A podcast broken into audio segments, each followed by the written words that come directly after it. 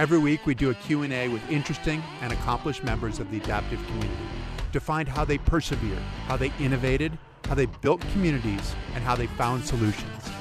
Welcome to the Name Tags Chat Podcast. All right, welcome to the Name Tags Chat Podcast. I am Chris Waddell. We speak every week with interesting and accomplished members of the adaptive community. Today we have Tyler Walker, who is a two-time silver medalist in the Paralympics, a four-time Paralympian. Also, am I getting this right? Three-time gold medalist at the X Games? Yep. Is that right, Tyler? So you've done a wide variety of different things. Welcome. Thank you for joining us. It's great to have you from New Hampshire. When did you decide that you wanted to be a Paralympian? Well, I mean, I grew up in front of a ski area. I'm literally 5 minutes from Cannon Mountain. So that had a lot to do with it. You know, everyone goes and skis in the winter. And, you know, it started with my dad building stuff in the garage, various pieces of equipment, and then heard about various adaptive programs at Loon Mountain and Waterville that got me introduced to more equipment. And that was just, you know, to learn the basics of skiing. But actually, when I was maybe 14 or so, I got to see a full-on adaptive race at Breckenridge, and I believe you were there. And got to see all you guys train and see what it looked like to go fast with this stuff. And that was kind of the moment where I was like, I need to do this. This looks so much fun, One thing led to another, and that was it? Yeah. I mean, there's a lot more to it, sure. But, you know, things kind of snowball. You stay interested, and eventually if you don't have too many setbacks, you get there. So. Right. And you started, I mean, you were saying that your father started building stuff in the garage. Some of that stuff was pretty creative, pretty interesting. I imagine a little scary too, right? I mean, the first one was like cross country skis mounted onto a seat. Is that what it was? Yeah. So no edges. No. It was a plastic sled.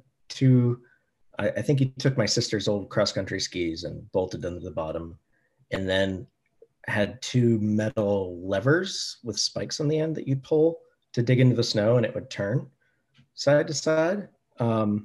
And somehow we were allowed to take that up on the lift and ski down. And I think initially I was terrified. I don't remember having a blast immediately. I'm pretty sure I remember some meltdowns about the speed that you could generate, and but you know, eventually when I learned how to control it, it was awesome. Because it sounds like the kind of thing that you'd be totally out of control. Yeah, there wasn't a tremendous amount of control in that, but he then got a snowboard and mounted like a plastic seat that he made to that. And I would sit really close to the ground and lean side to side and drag a glove, and that gave me even more control. So then I got to go on steeper hills, and that was more fun, and then got to the point where it was more terrifying again. And then, you know, I got introduced to bi-skiing and mono-skiing, and that really opened up my ability to control that kind of energy and have fun with it. So yeah, it definitely started with a lot of terror, but it got fun quick. It started with terror, but you continued. Now, I think we do have to explain just why did you need a monoski? Why did you need some kind of adaptive equipment? Right. So, to the casual observer, I am a double amputee at the knee. So I'm not skiing on two legs.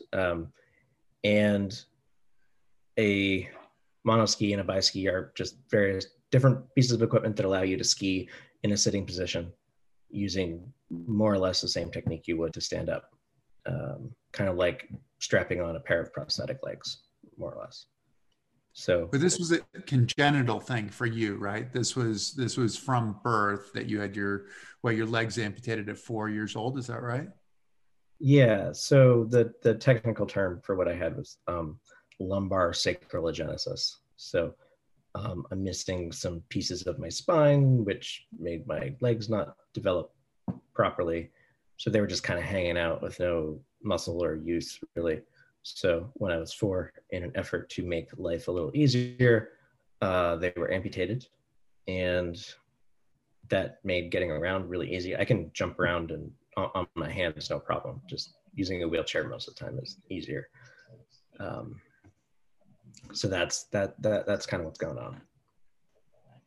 But that's a lot of what you did as a kid too, right? The jumping around on your hands, where that's a lot of how you got around and got out in the woods and did a variety of different things, right? Yeah.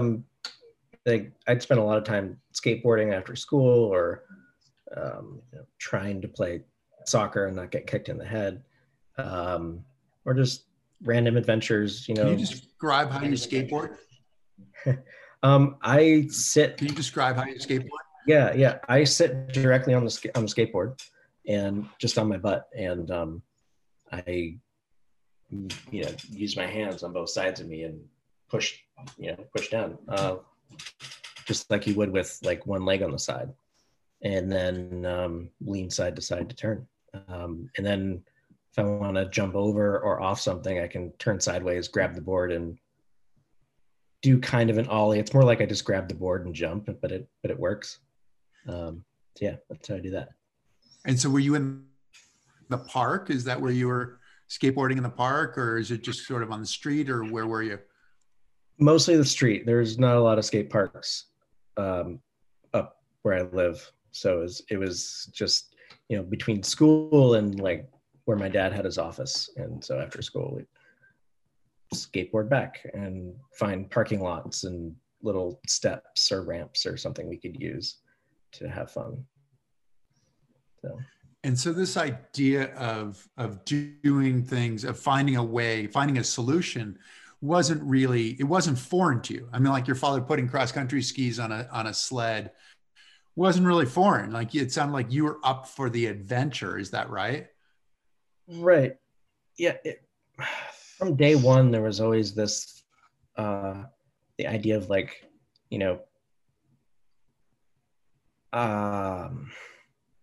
I'm different, and I have a lot of friends doing things that are a little bit more difficult than me, and I need to figure out a way to do that. So I need to adapt something, whether it's equipment or technique or I don't know. So that was just that's the normal for me. So, even today I'm taking pieces of equipment that someone able-bodied would use for one purpose and repurposing it to allow me to travel, usually with more efficiency in some context. So skateboarding was a great thing, or go on little hiking adventures, especially in like tight spaces where I could excel, or something like that. So it sounds like is the problem solving part what intrigues you, or is it the necessity, or is it a combination of the two? The problem solving is definitely intriguing. I really like it. I think ski racing was very fascinating to me because it's a huge game of problem solving. You've got to figure out how to get from the top of the mountain to the bottom faster and more efficiently than everyone else, using the ability that you have and the equipment that you have. And that is incredibly mentally challenging to do.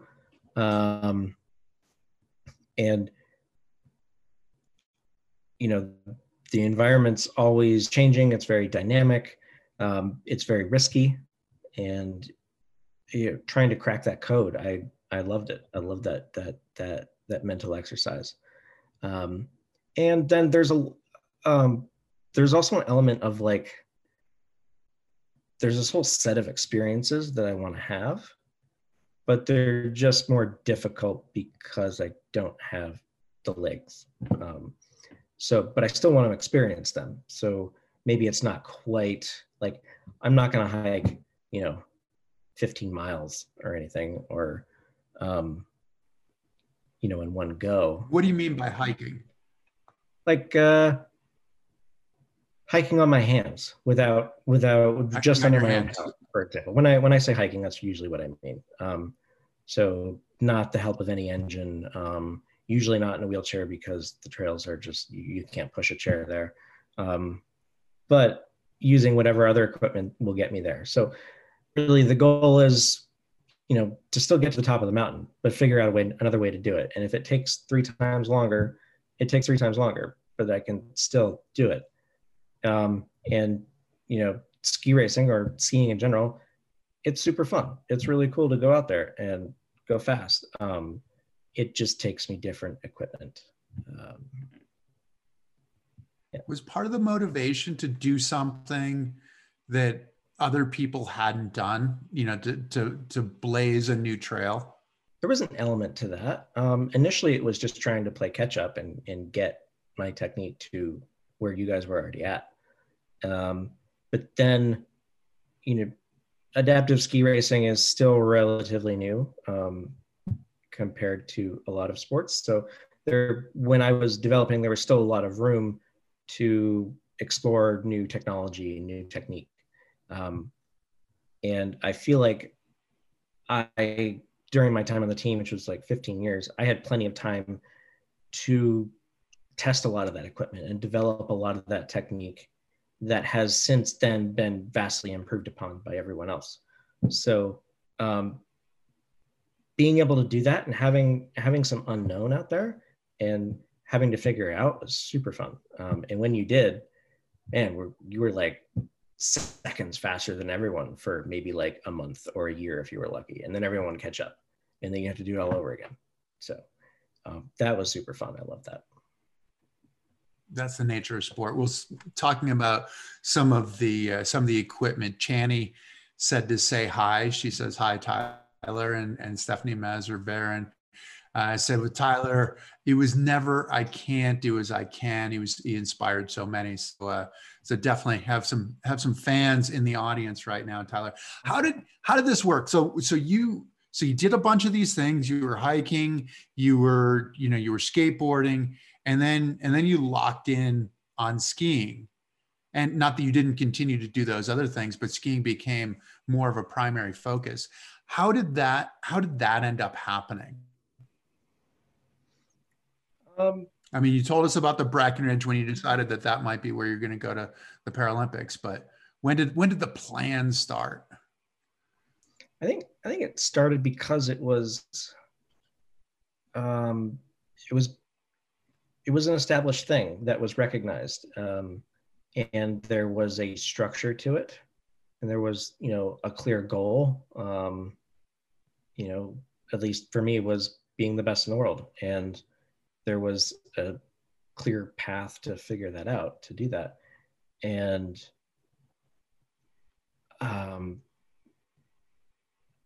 it's easier to latch onto something when the route forward is easy to figure out.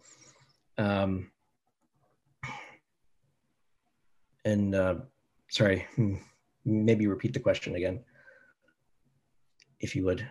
So when did it start? When did the plan? You said you saw the US team skiing in Breckenridge and you thought, oh wow, that looks cool. Like that is something I definitely want to do. But when did you start putting, going from beyond the idea of that's what I want to do to this is how I'm going to get there? Did you have that kind of a concrete plan when you started, or was it like, this looks like fun, I'm going to join a team? It started with, learning the basics of racing at local programs. I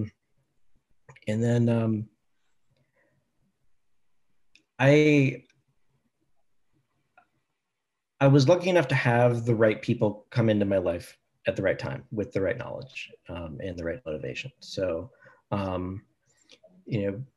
several years before I made the team, I had the opportunity to be coached by Chris Young, and he was on the team for a long time and was on a bit of a hiatus, and gave me the guidance I needed to get to that super fast level, that competitive level. And my ability to ski, skyrocketed very, very quickly. And he showed me, what could be possible, and, how the team worked and what it would take to become the best and stay there. And then, the head coach of the team right now, Kevin Jardine, and he was a coach when I first started, and he gave me a lot of guidance right away and great coaching, and all these things kind of pulled me along. And Chris Young was a teammate when I got on the team. He requalified and I qualified for the first time, and I still had access to that guidance. And and that was in New Hampshire, right? That you were with Chris? Yep.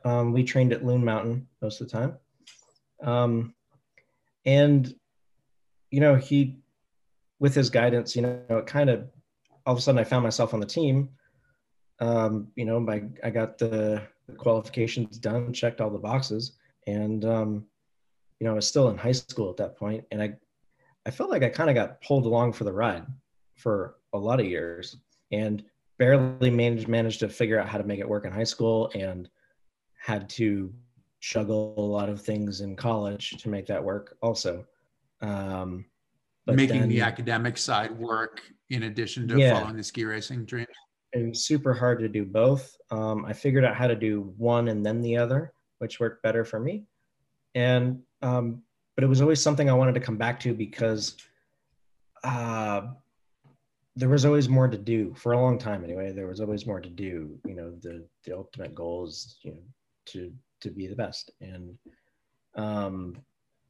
at least leave my mark somehow. And I hadn't done that yet. So it was always like, there's always the next thing to do, next thing to win, the next equipment to figure out, the next technique to learn.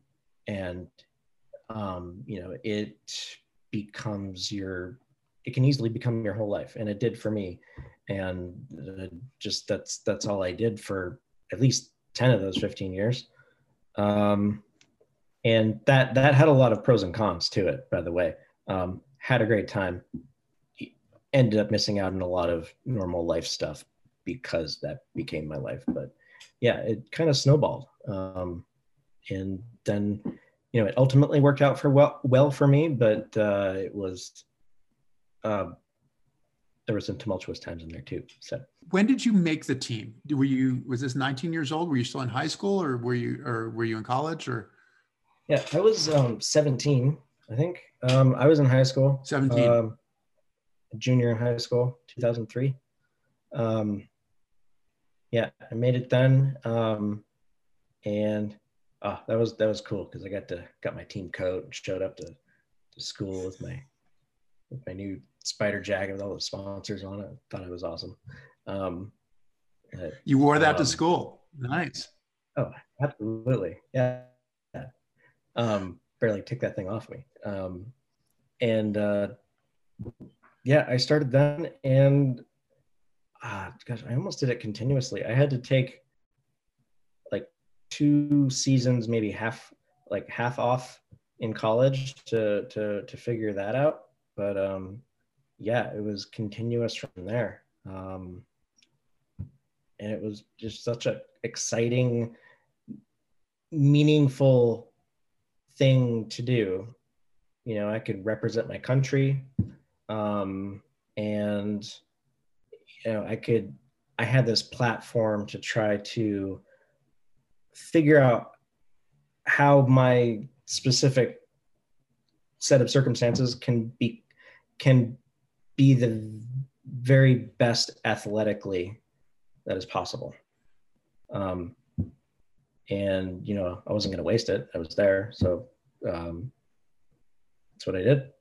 So you talked about your goal being to be the best in the world. that was the reason you were in it, which to me makes perfect sense. If you're going to do it, I mean, granted, getting that jacket is a nice thing and it's very cool. And I would imagine it elevated your status in high school a little bit, but the objective with this to be the best in the world makes all the sense if you're going to do it.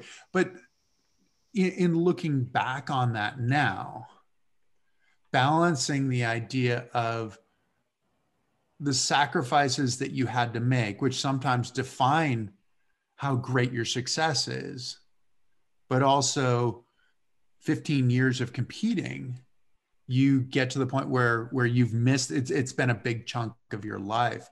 When you look back on that, do you reconcile the sacrifices that you had to make for the success that you had? Did it make it more worthwhile? Did it make it less worthwhile? I'd love to tell you that it was all worthwhile. I can't. What I would describe is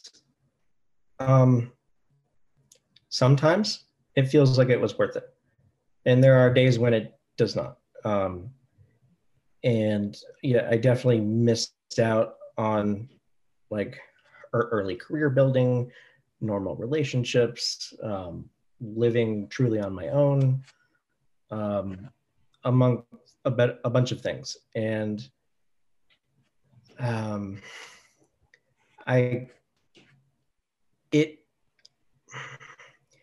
were times when like the goal to be the best was consuming in not a good way, and would lead to, you know, bad decisions, bad results, and, you know, poor mental health. But, you know, there were other things that kept me going sometimes. A lot of it was getting to travel to cool places. That became a goal that brought me along. My teammates and friends I met along the way, like spending time with them became a goal. And figuring out new equipment, trying to improve the sport with equipment and technique, that became a big goal. And getting to work with different manufacturers and figure that out. That, you know, it developed into different goals, especially towards the end. I got the mental side more figured out and got a healthier approach and started focusing on, you know those other things that made it fun and worthwhile, as opposed to like trying to win all the time. Yeah. Did it seem easy in the beginning? Because you said you made the team as a junior in high school, and then your first year on the World Cup, you were runner-up in GS and then won the overall title the following year, right? And that was 2006. So that was your first Paralympic. Did you kind of think, well, I've got this. This is all going in the right direction. Let's just keep it going. Initially, I was surprised at. I don't take this in a cocky way. I was surprised at how well I was able to do initially. You know, I was told that, you know, my skiing ability was good enough, and I didn't believe it until all of a sudden I was on the podium the first time. And so adaptive ski racing, I think, is a weird beast, because there aren't tens of thousands of people around the world doing this. There's like maybe a couple thousand, and amongst those couple thousand, there's a couple hundred that are pretty decent racers, maybe, or maybe 100. So initially it seemed relatively easy to get, you know, pretty decent results. But then on the World Cup circuit, when you get to, you know, the top 20 or 30 in the world, then it becomes just like any other super competitive sport. And especially now, what it took to do well, to even have a top 10 result, was crazy. You had to have such a risky run with such perfect technique all the time. But that, you know, you're at that point, you're competing against maybe 10 other people, but that's your world. But it still takes just as much effort as, you know, an able-bodied person who's gone through the tens of thousands of other people to get to that, you know, top 10 in the world. You know, it's the same, the top 1% or whatever. Right. Yeah. How could you be surprised that you were good, because you were measuring yourself against Chris Young, who is one of the best mono skiers in the world? And I remember when you were relatively young that you were talking some smack to him that you were going to beat him. So you had to have some idea that you were pretty good, or was that just smack talk? I mean, probably a little bit of smack talk. I guess I didn't have enough context yet. I just heard rumors of what international competition was like. So all I had to go with was like the two Chris's and, you know, a handful of other people. And, you know, you guys are very good, but I didn't know how good you were compared to everyone else in the world yet. So turns out you guys are both pretty good anyway. So, or at least we were, probably more so in my case than Chris's, but, so you were successful on the World Cup. Was the Paralympics something different than the World Cup? You had that early success on the World Cup, but Paralympic success was more of a challenge, wasn't it? Yeah, Paralympics are weird. You know, it's the same, you know, once you get to the, you know, top 10 or 20, it's the same people that you've been competing against in the World Cup. But, you know, it only happens once every 4 years. So it becomes this all-encompassing goal that everyone wants you to compete in and win. So that to make a handful of races work out in a year is fairly easy to accomplish. You know, if you have a season where like 20% of your race work out, you're having a really good year. That's just how attrition works in ski racing. And but to have a single race or a handful of races work out within a 2-week period of time 4 years from now, that is a super hard nut to crack. You've got to have you have to juggle so many things and get all the stars aligned at that one point in time.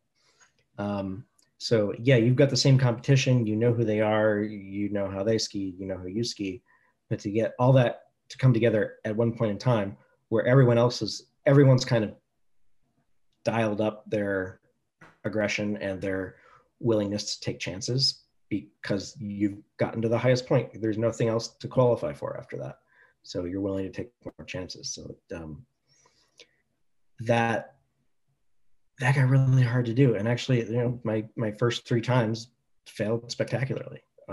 Something always seemed to go wrong, even though maybe just before it, I had beaten everyone consistently, and I was the best trained I'd ever been, you know, especially before Sochi. You know, I had won the World Cup overall that year, and I was the best trained I'd ever been. And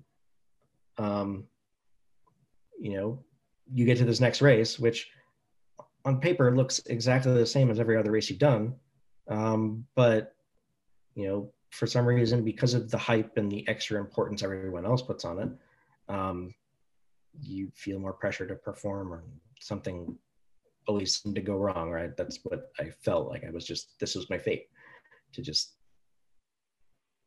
have good results to the Paralympics and then nothing at the Paralympics.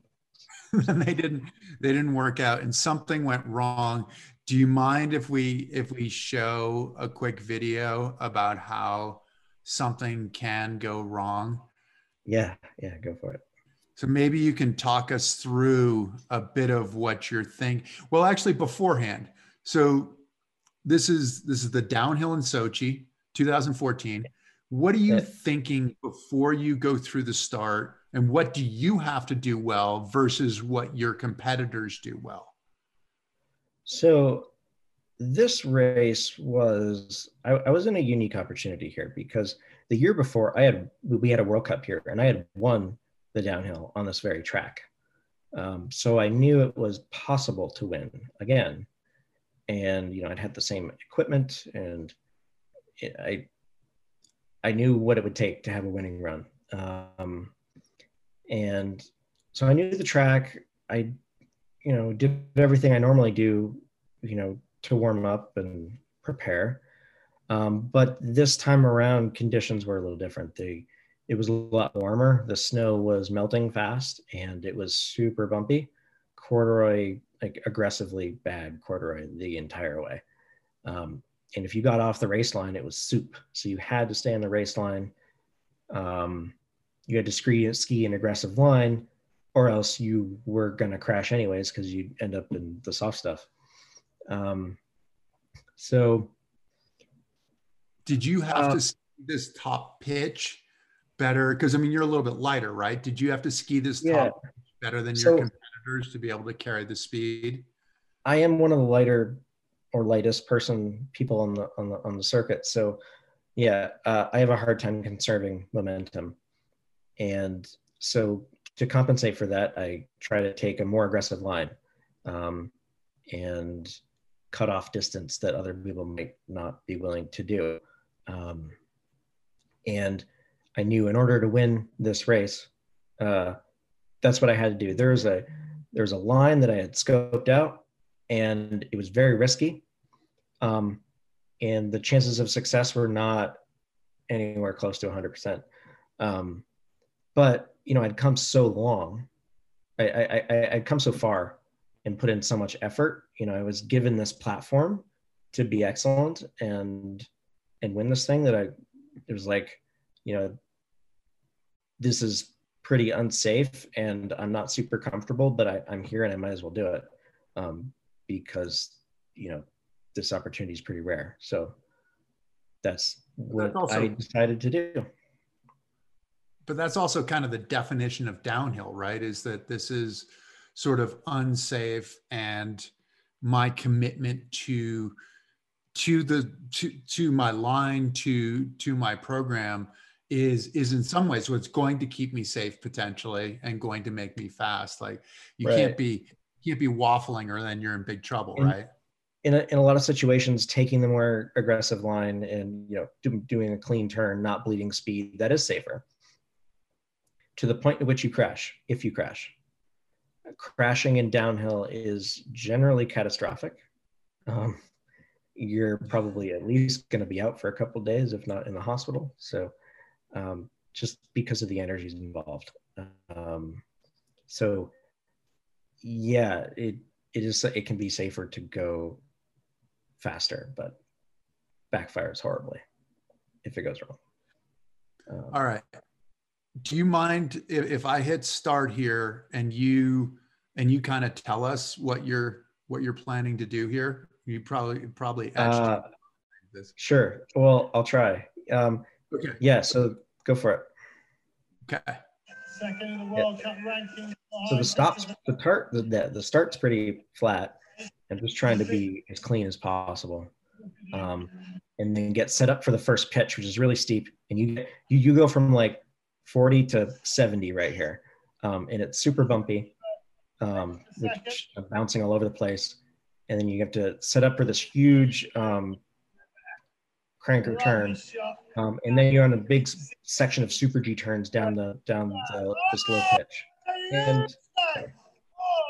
so, oh dear me, Tyler Walker, what a horrific crash. That is a crash. I mean, that is, yeah. And give people some context. I was doing the commentary for this, and there were a lot of people who were racing, but were a bit in between racing and slipping the course, where they were doing a wide line and sloughing a lot of speed. You were the first person that I saw who went out and went after that course. and went and took the line that if you looked at it, if you look at the course and go, yes, that's the fastest line, you were the one who took that line. And but you had to, right? I mean, this is where you needed that speed coming off of that pitch to take you across those flats that followed. Yeah, definitely. I need to get as fast as I can get going early and keep that speed. And, you know, it takes taking that aggressive line. And so I'm trying to be as clean as possible, not scrub anything. But that also means that, you know, that section that I crashed at, there were a couple of big rollers in there, one or two of which you catch air off of if you're going that fast.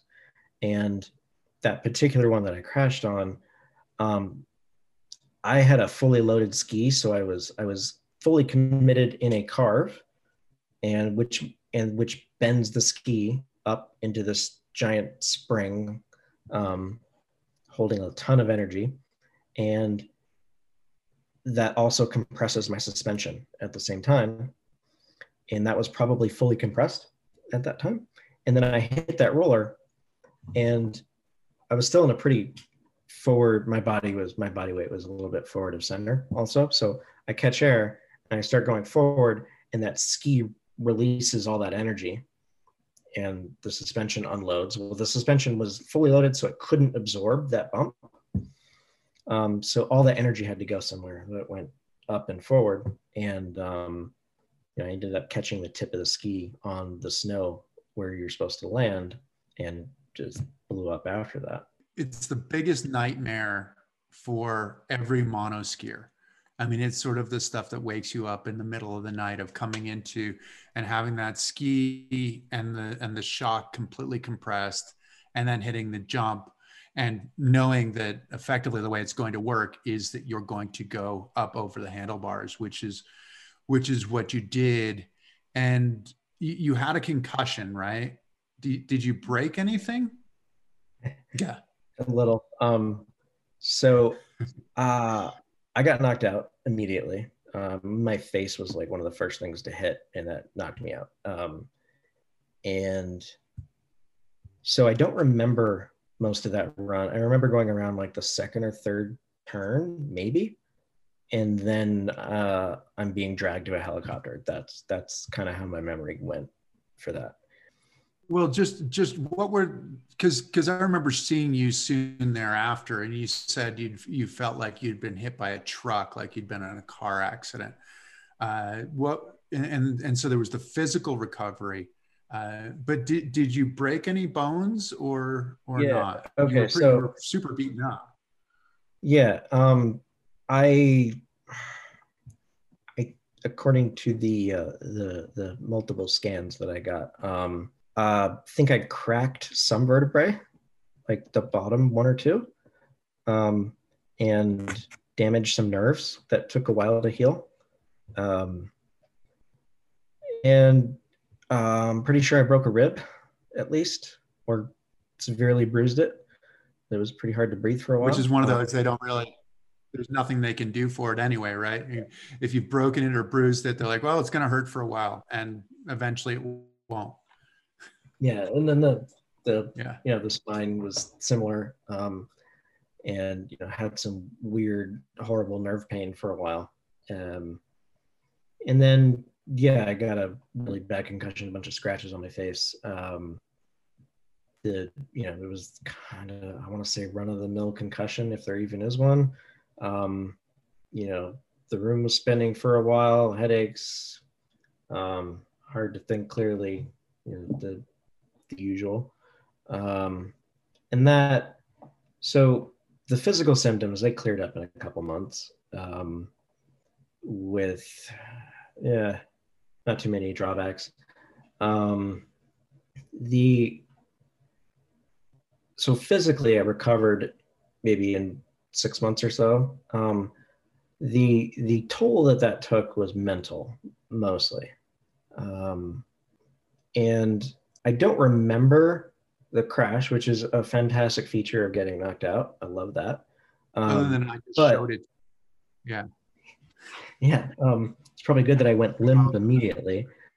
But I think somewhere deep in my brain, I remember it because when I ski now, like if I approach 60 miles an hour, even like low 50s, I get this like panic feeling that creeps up in my whole body, and it just like I'm physically incapable at that point of allowing myself to go any faster. And I will immediately shut it down. And, you know, for a while I have either like extremely lucid, dreamy recreations of the event or similar events, just when I'm kind of zoned out, and that would freak me out a little bit. And, you know, sometimes the room would start spinning randomly for a while, but it was really like, I was never able to allow myself to go that fast again. I tried, I wanted to get back, but my brain has just been like, nope, this is a hard limit now. You're not going to be doing this again. So that actually ended up being okay. Ultimately, I found a workaround and decided to not focus on downhill anymore. It was a hard decision to make. It took a while, but it was like, you know, my brain's not going to let me do this. And I really don't want to crash again anyway.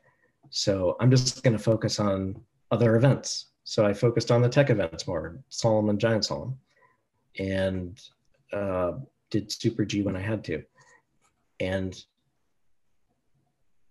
by focusing on GS and slalom, I could spend more energy on it and go to a deeper level and figure out more things and save, you know, all my stress for that. Downhill would cause me so much stress. I would lose sleep, you know, days before it.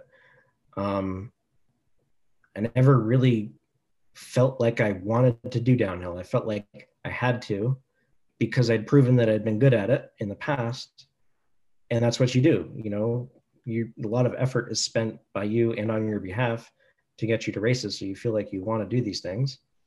But I never really felt like I wanted to do most downhills.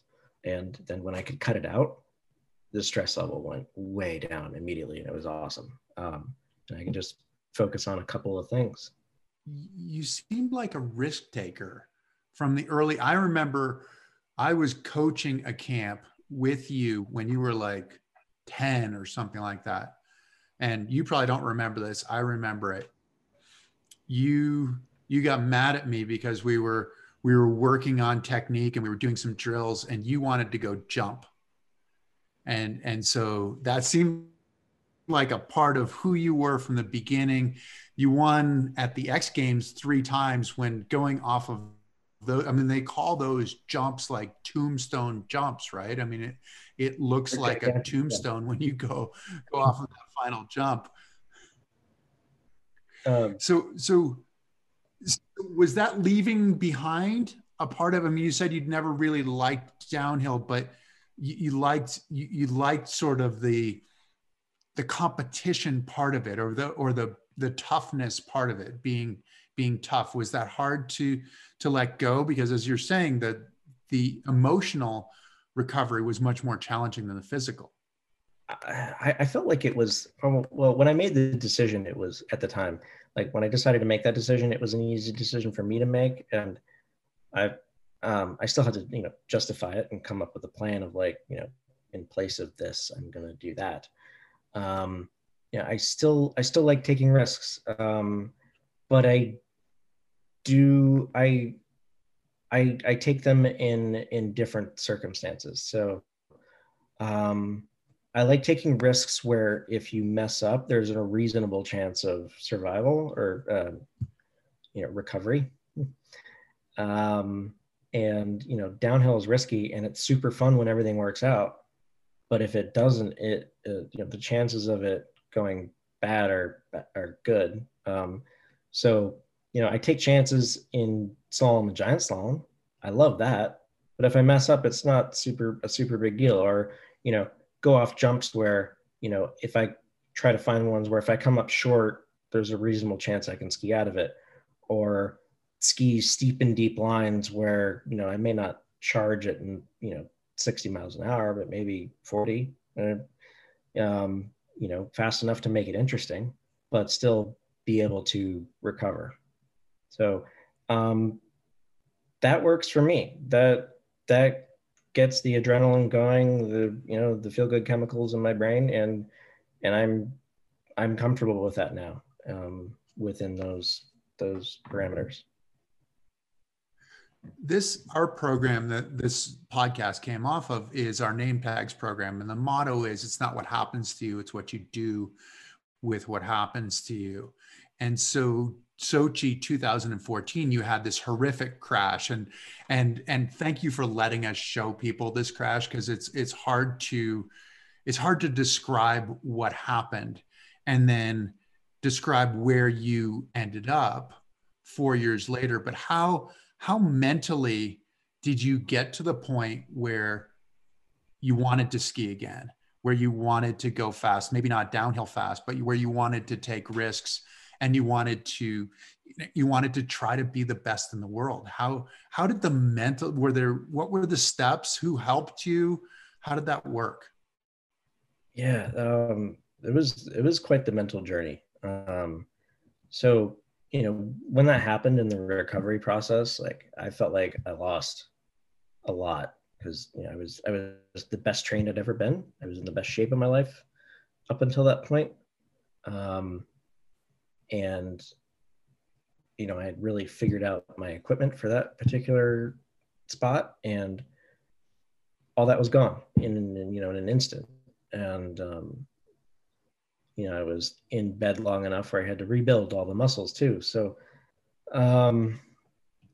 this may seem weird. Actually, you hear about other athletes, you know, having to go through recovery processes after a big setback like that. You know, what I did was nothing unique. But, you know, it seems very arduous, and there's a process, and it became like another problem to solve. So I wanted to be like, I have a chance to make a comeback, and I want to figure out how to do it. And this is one element, like the problem solving bit. This was fun. You know, how am I going to go from totally destroyed to back to being number one again? And then it was also, you know, pointed out to me by one of my coaches that, like, you're not done yet. You still have more to offer. You are capable of great things in this sport, and you're almost there, but you're not there yet, and you can still do it. So that became another problem to solve. Like, how do I make this work in 4 years from now? How do I get to the point where I'm dominant in the sport again? So I wanted to solve that problem. Just for context, you'd been dominant in the sport. You'd won overall, you'd won globes, you know, you'd won overall World Cup titles for the year. You'd won discipline titles, you'd won races, but you'd been shut out as far as medals were concerned in the Paralympics.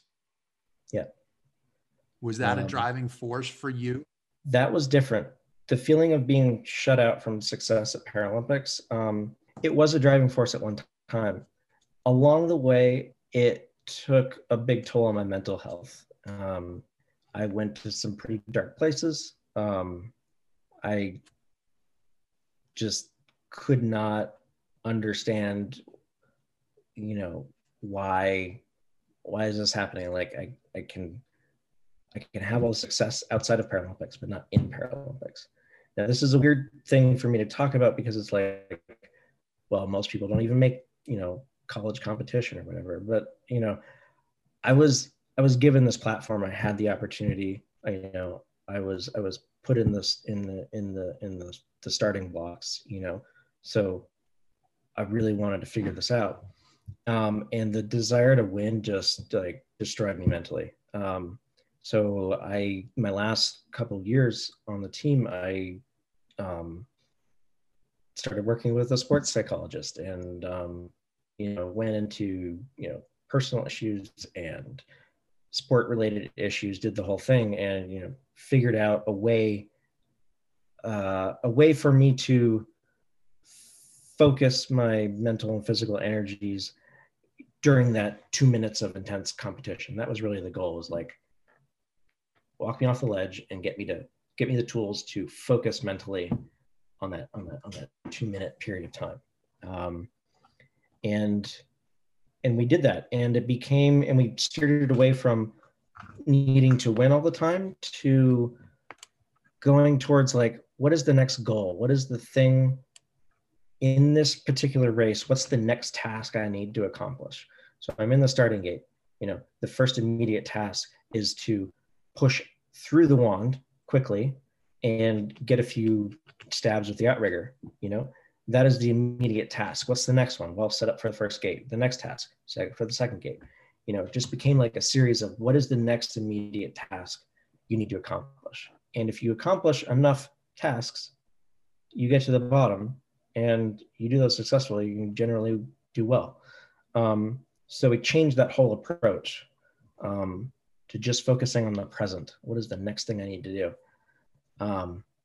And that totally worked, and it was awesome. And then in addition to that, you know, I worked a lot of my technique. I worked a ton on equipment, worked a lot with a company called Dynaxus, and we worked on different frame geometries and shock absorbers and tweaking everything you can imagine to get a piece of equipment to work for my unique body. And, you know, they are brilliant, and they came up with solutions after lots of testing, and it allowed me to, you know, express my full capabilities on the hill. So you put a lot of force into the ski. Like, you with what you're able to do with angulation, you're able to, and it's been measured, right? So Joachim has measured like how many G's you're pulling in a turn, right? How many G's, do you know what that is? I don't have my numbers in front of me, but I'm sure we could ask him if it's possible. I don't know if they're still online. Exactly. More than a fair bit more than one, obviously. I feel like it was like three or something like that, that he said that it was just so impressive that you're pulling three times your body weight in, you know, putting that force into the turn, and was consistent. So this is a reason why you have to work on your equipment, because your ability is demanding the most from the equipment too. So the mental and the physical, or the mental and the equipment side as well. And the equipment side for us is so important, because, you know, you have to make it work for your particular body, and, you know, depending on your injury level, everyone's super unique. And then for every race, you know, you can only set it up one way, and then you have to go. And hopefully you've set it up in such a way where it, you know, it gives you, you know, I can go so far with it this way, or so far with it this way, but hopefully that distance and energy I can put into this run allows me to, you know, have a ski to my full potential. Like, you can set up your monoski to drop 30-foot cliff, or you can set it up to turn really well, but you can't set it up to do both of those things. You can set it up to somewhere in the middle. Hopefully where that middle is for you works for that particular course. So that takes a ton of testing and figuring out and tweaking. And, but yeah, we spent a lot of time doing that and figured it out. So when did you feel ready, and when did you decide that that Pyeongchang was on the horizon for you? My kind of the end of my second to last season, so end of the 2017 season, I, for a bunch of factors, I just decided that the next season was going to be my last. You know, I was going to be at the end of Pyeongchang, I was going to be 32. I have a college degree, but I want more. there's other things I want to do in my life. And I've done almost every permutation of ski racing you can do at this point. I've accomplished a lot of my goals, not all of them, but I feel like I've made my mark and, I've furthered the sport. But I can't do this indefinitely. Like the kinds of runs I need to have to be successful are very risky, and my body's not going to hold up to that forever. And I just want to do something else. So I was going to give that last season, a different approach and a lot of effort. And if it worked out, great. If it didn't, I'm still going to move on, because just I have to, for life and, mental well-being and all kinds of things. So that was just something I kind of told myself, and that was what I was going to do. And luckily, everything worked out really well. So how was the World Cup season working out before that? Did you feel like you were on top of your game? Yeah, I felt, especially in slalom and giant slalom, that I had figured out some, like, a set of technique and equipment that was working really well for me and highly competitive. And I got back to that that feeling you get, when you're in the zone, where you're just, feel super highly coordinated and you're super focused, and you do a race like that and you cross the finish line, you're like, I've won, I know. And you look up the scoreboard and it's like, yeah, I won. Like, I was starting to feel that again. And, you get to the bottom, it's like, there's no way anyone beat that. And, for sure they didn't. So I got that feeling back, and it's a rare feeling, but when you've got everything figured out for a brief period of time, you do get that. So I was feeling pretty good, and I got the mental stuff under control. I went into it at a better place. Did you feel, was there anything different when you approached the Paralympics? Like you'd had success on the World Cup, but then suddenly there's more pageantry, right? I mean, you can go to a World Cup and it's like going to a junior race where there isn't much in the way of fans or any of that stuff. But then you go to the Paralympics and you've got opening ceremonies, you have everybody parading in, you have people buying tickets, watching the whole thing. Did it feel different when you got to the Paralympics, or did you just feel ready to go?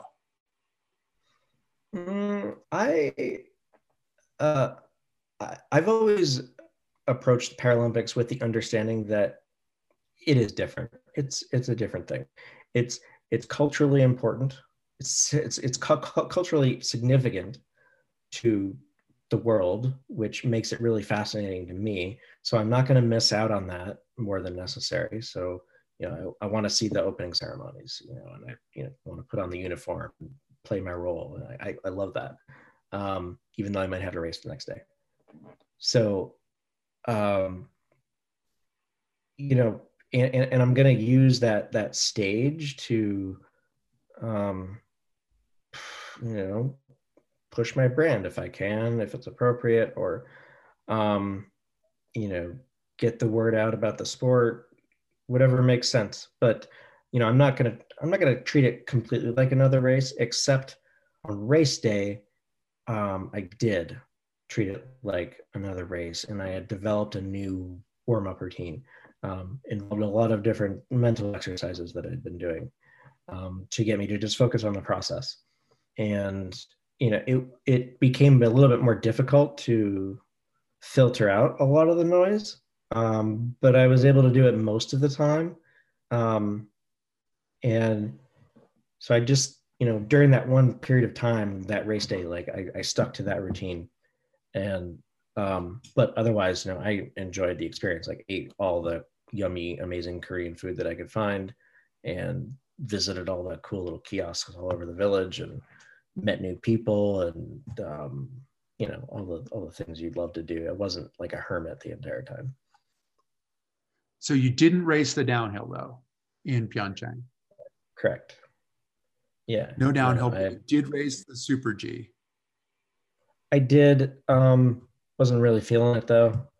I hadn't, you know, everyone else had done the downhill and they were used to the hill and the, in that speed, but really I was doing that for the super combined, where we would have a run of slalom and maybe I'd have a more of a chance, but I still really didn't want to go that fast. And my focus was entirely tech anyways. So I just kind of, I did it, you know, with some effort, but it wasn't my primary focus. And then the giant slalom was next, right? Yeah. And that was what I really wanted. That I had put probably the most effort into that. And historically I'd been the best at giant slalom in my career. And, you know, the first run went just fine. You know, I won the run by quite a bit and had a pretty awesome time. And all my mental exercises worked really well. But then I had just won the run, which was another huge problem because now the spotlight's on you and you go last for the second run. So, you know, everyone's pushing the envelope a little bit more than they would normally. And you know, you're the leader, the press wants a piece of you. So you've got to try to filter that out. And the mental exercises got really hard. And I had to restart my process so many times to try to filter out and just focus on like, what is the course like? Like I inspected it, but I can't remember it because there's so much other noise going on. So it took a couple tries, but I was able to mostly get back in the zone. And, you know, I did my second run and I made a miscalculation. You know, I completed the run, but I held back a teeny bit because I had a pretty good cushion. And, you know, it's still a risky endeavor. It's still a risky run. And the chances of falling are pretty good. And the course is really bumpy because I'm running last. So held back maybe a teeny bit. And I got to the bottom, I'm like, I had an okay run. I think it was good. And I got second place. You know, the second guy, the first round won the run and then the race. That was weird. He went faster. By just a little bit too, right? Yeah. Yeah. I mean, he went faster. At the end of the day, he went faster. And that's just how it went. So like, even when you're winning, you may not completely win. So I was very disappointed. Yes. That was my first time. I'd never been in that position where like it was possible to win or even get a Paralympic medal, even getting close. I was freaking out then, but you know, for like 2 seconds, I was really, really pissed at myself and just raging mad. And then I realized that I actually got a Paralympic medal. So I calmed down and had a great time. But you know, those emotions are still there. And then later on, I was like, whoa, I actually did this. This is amazing. And, you know, I was fine with it. So at the end of the day, it's all good.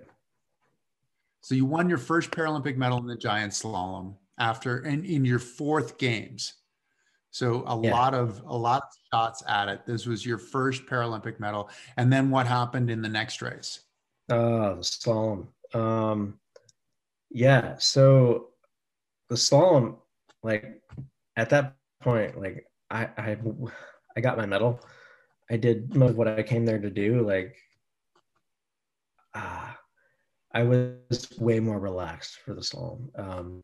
It was easier mentally to get through it. But slalom in the sit-ski division is a crazy anyways. There's so much attrition. Like if half the field crashes, that's pretty normal. And, you know, the course was super bumpy. It was getting really, really warm. And, you know, I wouldn't consider either of my runs very good. It's just kind of like, who's the last man standing at the end of the day sometimes. And, you know, I guess they were decent and I ended up second again. It was pretty pretty surprised. I was like, God, this is pretty cool. It was icing on the cake, and that was a great day too. It was just way more relaxed and chill, and then, you know, a bonus. So now, and then, one, I'm going to give a little bit of context. You're saying that you were running last. You were last among the mono skiers, who were last among all the other classes in the race. So the visually impaired skiers went, the standing skiers, then the mono skiers. So you were the very last guy. I mean, potentially the very last guy. There might have been, if it was a flip 30, right? So it's a flip 30. But the thing was that you were running behind everybody. When you talk about it being bumpy, you were like, probably in the first run, you might have been triple digits, right? You're running 110, yeah, 120, 130, that kind of thing. Yep, yeah. It's bumpy. It's trench warfare. You have to expect to hit bumps really hard and be okay with that, because a lot of times you can't avoid it. And in a lot of runs, you know, I can look ahead and, you know, maybe find a 6-inch patch of solid snow right next to the gate and aim my ski right for that and miss some of the bumps. And, you know, I can work my way down the course that way, but sometimes there's just nothing you can do. Like, you're going to go and you're going to hit some huge ruts. So you hit them and you bounce into the air and you try to control the flight in the air and set your ski down back on the next edge. And that's your run. And that is just, you know, it's the surface of the course. Like, the course workers do the best they can, but it is inherently an unfair part of the ski racing. There's nothing you can really do about it. So you learn to work with it, but yeah, you are literally the last racer up there. Like, the coaches are gathering around and the course workers are gathering around the start, like, because they want to break the course down and get home, and you still got to go. So that's a little weird. And like, the sun's going down. So also, yeah, you can't see the bumps coming because the light's not out anymore. And yeah, it's just, it's a road. It hurts. It's painful. It's nerve wracking because you can't see what's coming. You just kind of expect a horrible bump every turn. And hopefully you're upright at the end of it. So that was dicey for you a couple of times on that second run where it looked like you were out of the course, then you were back in the course, and you had a really fast bottom split to put yourself back in the medals. You hit those bumps, you get tossed in the air, and you've got to recover and get back your line, or, you know, at the gate, you know, get polished. Like, all the loose snow will go off and it'll be down to like boilerplate ice. So, you know, hopefully you have sharp edges at that point, or if you do slip, maybe you can recover quickly and get back online, but that's just things you have to factor into your whole approach. Now, the end of that race was what I would consider uncharacteristically emotional for you. It seemed like, you know, that I had not seen that side of Tyler very often. And what was that all about? I mean, was it fighting to get back into the race, you know, to get back into the games after Sochi, or the whole thing, or what was going through your mind there? I mean, it was on one level, it was a culmination of a lifetime of work to do that, and all the setbacks and the journey that took, you know, just all the people you meet and the experiences you have, and the ups and downs, the injuries, the mistakes, the solutions you find. Like, each one of those things is very emotionally charged at some point or another, and it all came just crashing down at one point. Like, it's like you realize the gravity of all of that all at once, and it's heavy. So yeah, and then of course the cameras are on you and they catch it all. So that's because they love it. Yeah, they can't get enough of it. So yeah, that emotion's still there, but you know, sometimes we just keep it, you know, crammed down inside. So a little bit more bottled up. But in some ways, it sounds like what you're saying is that after 15 years of competing, and this is 15 years of competing on the highest level, but then there was also everything that it took to get to that point where you got your jacket for your junior year of high school. And it's almost like, I mean, it sounds like a really cool moment, because as you're talking about it, I'm saying you got to relive your career kind of in a moment after the finish. Is that really what it felt like, being able to and be open to that emotion? Yeah, no, that's exactly what happened. Yeah, you relive all those experiences at once, and that's a great deal of energy right there. Really hard to do an interview with that going on. Yeah, it's intense. But that's what we want to see as well, because it's the most human part. To watch you compete, we see you doing what you do best. So you are armored up for that performance. But when the armor drops, is in a lot of ways when we get to see ourselves, and we sitting there on the couch get to see the vulnerable Tyler who had to fight his way through the hardest course to, in his last race and his second to last race, to win medals in both races. You talked about having to quit, and I'll get you out on this one, and deciding that you wanted to retire because in a lot of ways you wanted to do other things in your life. What is next, and is that obvious, and is it relatively easy to figure out the next direction?